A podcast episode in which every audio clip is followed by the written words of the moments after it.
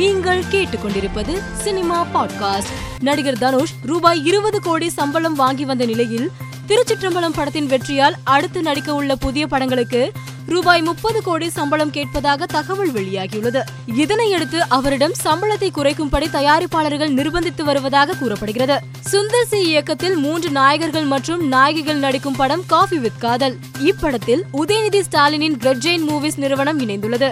மேலும் இப்படம் வருகிற அக்டோபர் ஏழாம் தேதி திரையரங்குகளில் வெளியாக உள்ளதை படக்குழு போஸ்டர் ஒன்றை வெளியிட்டு அறிவித்துள்ளது. இயக்குனர் மணிரத்னம் இயக்கத்தில் உருவாகியுள்ள பொன்னியின் செல்வன் பாக்கம் ஒன்று திரைப்படத்தின் இசை மற்றும் ட்ரெய்லர் வெளியீட்டு விழாவில் கலந்து கொள்ளும் பிரபலங்கள் குறித்த புதிய தகவல் வெளியாகியுள்ளது.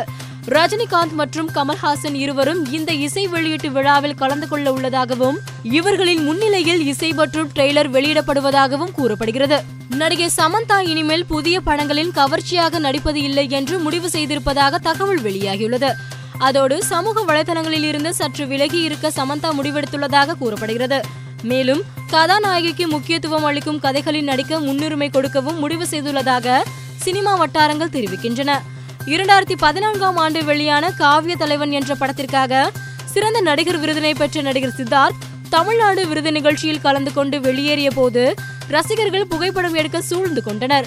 அப்போது லிப்டுக்குள் சென்ற சித்தார்த்திடம் ஒரு ரசிகர் செல்ஃபி எடுக்க முயன்ற போது அவரிடம் இருந்த செல்போனை நடிகர் சித்தார்த் பறித்துக் கொண்டார். இது தொடர்பான வீடியோ சமூக வலைதளத்தில் வைரலாகி வருகிறது. மேலும் செய்திகளுக்கு மாலை மலர் பாட்காஸ்டை பாருங்கள்.